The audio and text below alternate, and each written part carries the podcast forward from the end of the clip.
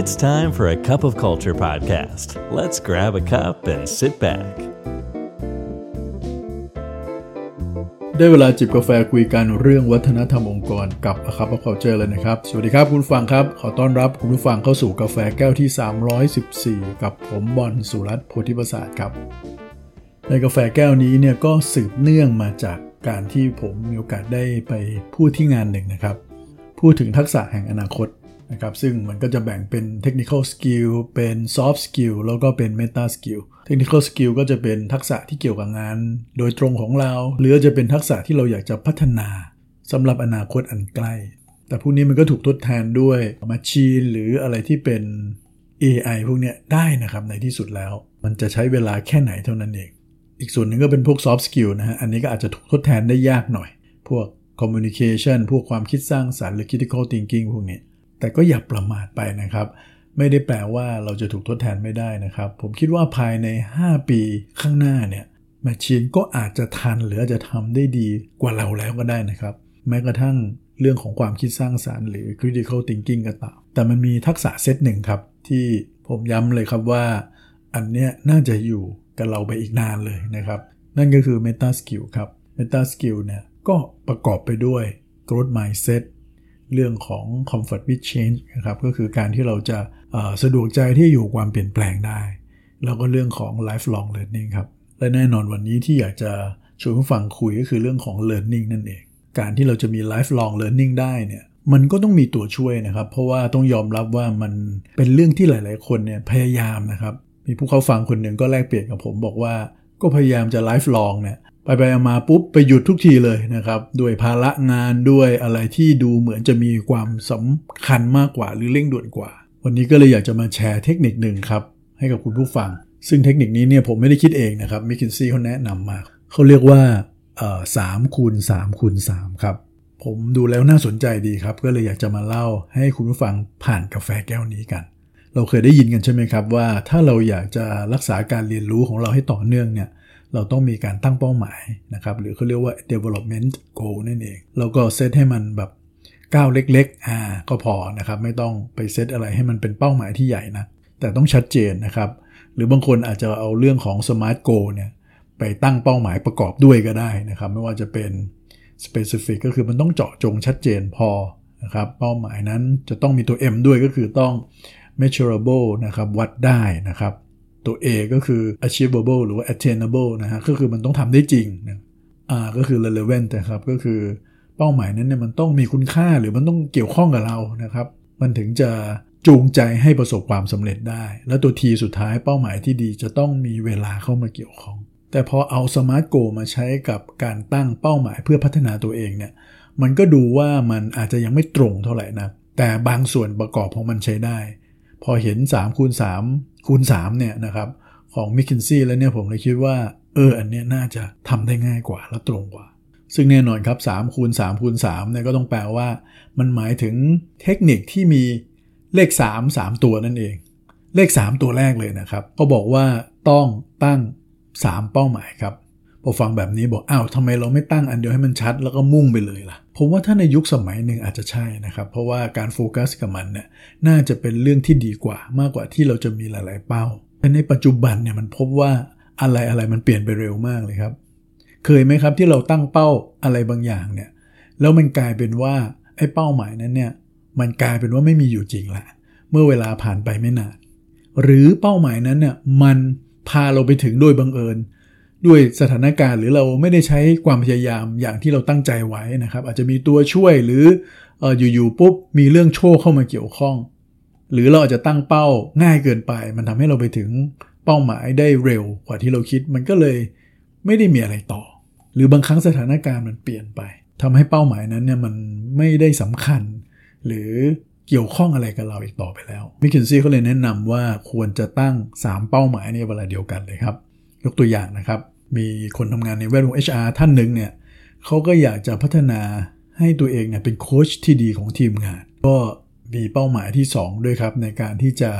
ขยาย network ตัวเองครับ ในวิชาชีพที่ตัวเองมีอยู่นะครับไม่ใช่รู้จักเฉพาะคนในองค์กร ก็พยายามไป network กับคนในแวดวง HR ใน community ต่างๆ หรือในองค์กรอื่นๆนะครับ เพื่อจะขยาย circle ของธุรกิจของเรามากยิ่งขึ้นนะครับเพื่อจะได้ความรู้ต่างๆมากขึ้น และขณะเดียวกันก็ตั้งเป้าในการที่จะเปิดตัวเองให้กับความรู้ใหม่ๆ ผ่านการอ่านบทความผ่านการฟังพอดแคสต์หรือติดตามยูทูบเบอร์ที่อยู่ในสายธุรกิจเนี่ยนะครับเพื่อเปิดหูเปิดตาให้กว้างออกไปจากโลกของ HR แค่นั้นเองนะครับ เห็นไหมครับ 3 เป้าหมายเนี่ย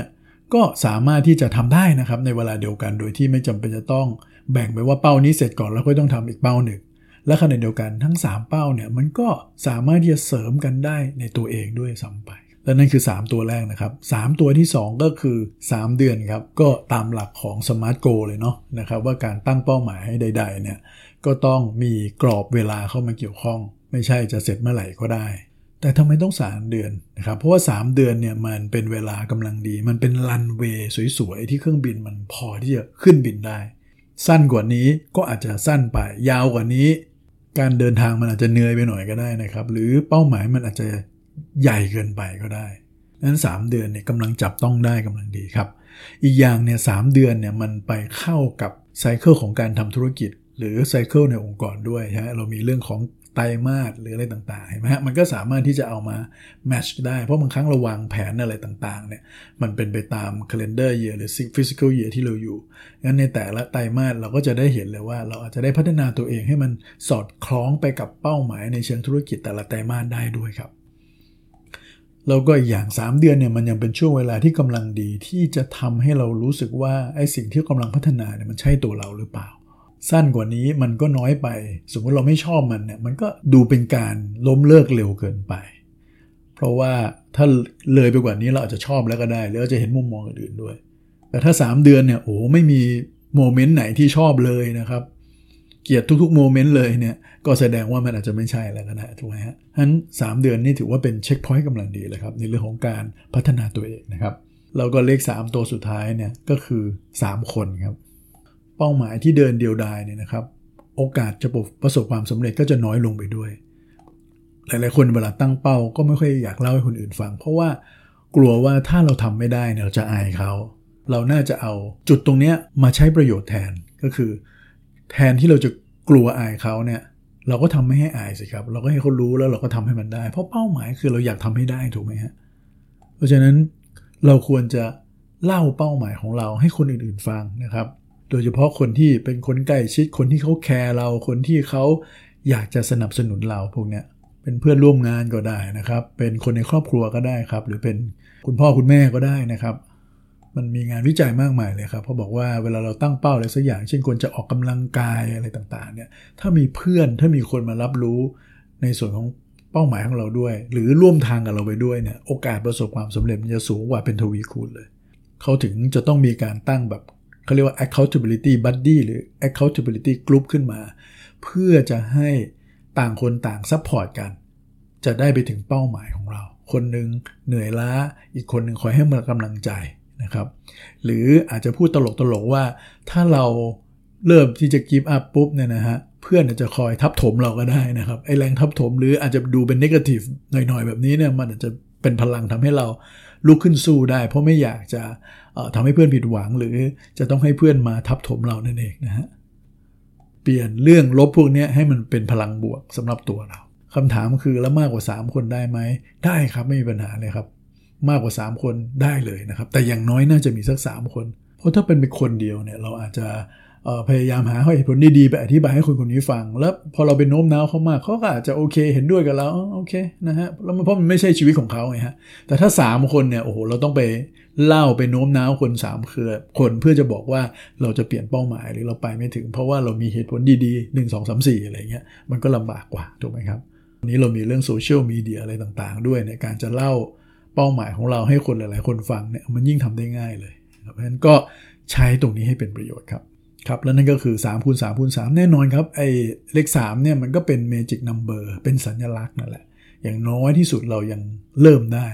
แต่ถามว่าทุกอย่างมันต้องเป็น 3 3 3 หมดไหมมันอาจจะไม่จำเป็นท่านอาจจะหาตัวเลขที่กำลังดีสำหรับท่าน แต่อย่างน้อยน่าจะเป็นกรอบวิธีคิดประมาณแบบนี้ แล้วถ้าเราเริ่มต้นแบบนี้ได้ผมคิดว่า lifelong learning เนี่ยมันอาจจะเป็นจริงในชีวิตของเราได้เช่นเดียวกันครับ